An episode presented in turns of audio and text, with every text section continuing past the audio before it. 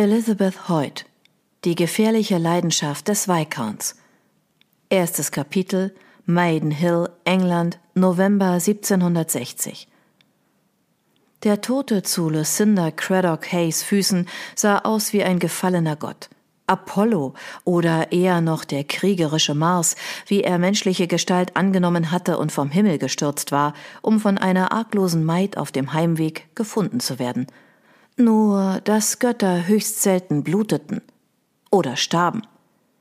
Mr. Hedge, rief Lucy über ihre Schulter. Sie schaute sich auf dem einsamen Fuhrweg um, der von dem Städtchen Maidenhill zum Haus der Craddock Hayes führte. Alles sah noch genauso aus wie zuvor, ehe sie ihren Fund gemacht hatte. Keine Menschenseele weit und breit, außer ihr, ihrem Diener, der ihr schnaufend folgte, und dem Leichnam, der vor ihr im Graben lag. Der Himmel war von tiefen Wolken verhangen und wintergrau. Obwohl es noch nicht einmal fünf Uhr war, begann der Tag schon zu schwinden. Kahle Bäume säumten den Weg. Es war kalt und still. Lucy fröstelte und zog sich ihren Umhang fester um die Schultern. Der Tote lag auf dem Bauch, alle Viere von sich gestreckt, nackt und geschunden. Sein langer Rücken war besudelt vom Blut aus einer Wunde an der rechten Schulter. Weiter unten folgten schmale Hüften, muskulöse, behaarte Beine und auffallend elegante schmale Füße. Lucy blinzelte und richtete ihren Blick wieder auf sein Gesicht. Sein Kopf war zur Seite gewandt und zeigte ein nobles Profil, eine lange Nase, hohe Wangenknochen und ein weit geschwungener Mund. Eine Narbe teilte eine der sich hoch über den geschlossenen Augen wölbenden Brauen entzwei. Das kurz geschnittene, helle Haar lag dicht am Schädel an und war teils von Blut verklebt. Sein linker Arm lag über den Kopf zurückgeworfen, am Zeigefinger war noch der Abdruck eines Rings zu erkennen. Seine Mörder mussten ihm den Ring ebenso wie alles andere abgenommen haben. Um den Leichnam herum war die Erde zertreten, der Abdruck eines Stiefelabsatzes hatte sich neben der Hüfte des Toten in den Boden gebohrt, Sonst gab es keine Hinweise darauf, wer ihn hier draußen wie eine Wagenladung ausgeweidetes Gedärm in den Graben geworfen hatte. Lucy brannten Tränen in den Augen.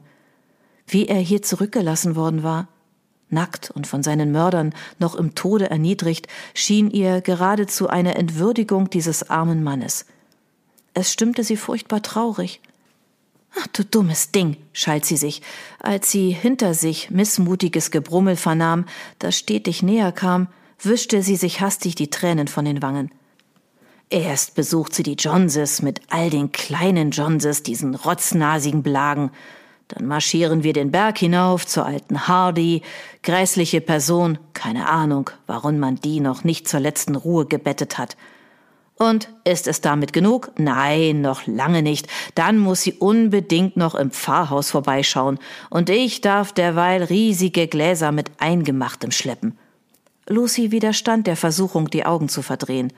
Hedge, ihr Diener, hatte sich einen abgewetzten, speckigen Dreispitz auf den grauen Haarschopf gedrückt auch sein staubiger Rock und seine Weste sahen etwas fragwürdig aus, und seine dürren O-Beine betonte er wenig vorteilhaft mit scharlachroten Strümpfen, die zweifelsohne von Papa abgelegt worden waren.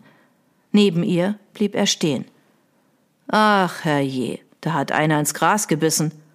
So überrascht war er, dass er ganz vergaß, gebeugt zu gehen, doch kaum, dass sie sich nach ihm umdrehte, zerfiel sein zäher Körper vor ihren Augen – sein Rücken krümmte sich, die hageren Schultern, auf denen das Gewicht ihres nun leeren Korbes lastete, sackten nach unten.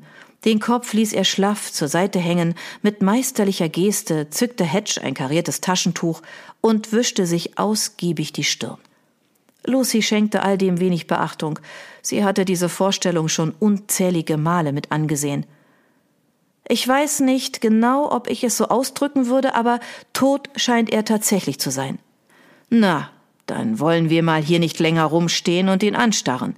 Lasset die Toten in Frieden ruhen, sage ich immer. Damit wollte sich Hedge an ihr vorbeistehlen. Sie stellte sich ihm in den Weg. Wir können ihn nicht einfach hier liegen lassen. Warum nicht? Der lag schon da, bevor sie vorbeigekommen sind. Und wenn wir die Abkürzung über Almond genommen hätten, wie ich vorgeschlagen hatte, hätten wir den erst gar nicht gesehen. Nun haben wir ihn aber gefunden. Könnten Sie mir helfen, ihn zu tragen? Sichtlich fassungslos stolperte Hedge zurück. Ihn tragen? So einen stattlichen Burschen? Ja, wenn Sie mich vollends zum Krüppel machen wollen. Mein Rücken ist auch so schon schlimm genug. Seit 20 Jahren geht das schon so. Ich beschwer mich ja nicht, aber trotzdem. Na schön, meinte Lucy. Dann müssen wir eben einen Wagen besorgen. Warum lassen wir ihn nicht einfach liegen? klagte Edina. Jemand wird ihn schon finden. Mr. Hedge. Er hat eine Stichwunde an der Schulter und ist voller Blut. Nicht schön, sowas. Hedge rümpfte die Nase, bis sein Gesicht wie ein verschrumpelter Kürbis aussah. Ich bin mir sicher, dass er sich nicht absichtlich hat erstechen lassen, weswegen Sie ihm seinen Zustand kaum zum Vorwurf machen können, rügte ihn Lucy. Riecht auch nicht mehr ganz frisch. Hedge wedelte mit dem Taschentuch vor seiner Nase herum. Lucy verkniff sich die Bemerkung, dass es erst dank Hedges Anwesenheit etwas unfrisch zu riechen begonnen hatte. Ich warte hier, während Sie Bob Smith und seinen Lastkarren holen. Die buschigen grauen Augenbrauen zogen sich in unmittelbar drohendem Widerspruch zusammen. Es sei denn, Sie möchten hier mit dem Leichnam warten, während ich Bob Smith hole. Sogleich glättete sich Hedge Stirn. Nein, Ma'am, Sie wissen schon, was zu tun ist. Ich werde dann mal kurz zur Schmiede. Der Leichnam stöhnte. Überrascht sah Lucy zu ihm hinab. Neben ihr sprang Hedge zurück und sagte das für sie beide Offensichtliche. Allmächtiger, der ist ja gar nicht tot. Herrje, und sie hatte die ganze Zeit untätig dagestanden und sich mit Hedge gezankt. Lucy zog sich ihren Umhang von den Schultern und warf ihn dem Mann über den Rücken. Geben Sie mir Ihren Rock, forderte sie Hedge auf. Aber sofort! Lucy verzichtete darauf, Hedge mit einem strengen Blick zu bedenken. Da sie nur selten einen so scharfen Ton anschlug, erwies er sich nun als umso wirkungsvoller. Puh, stöhnte der Diener, warf ihr seinen Rock jedoch anstandslos zu. Holen Sie Dr. Fremont, sagen Sie ihm, dass es eilt und er sofort kommen soll. Nun schaute Lucy ihm doch recht streng in die dunklen Augen. Und noch etwas Hedge. Ja, Ma'am. Ein bisschen schnell, wenn ich bitten darf.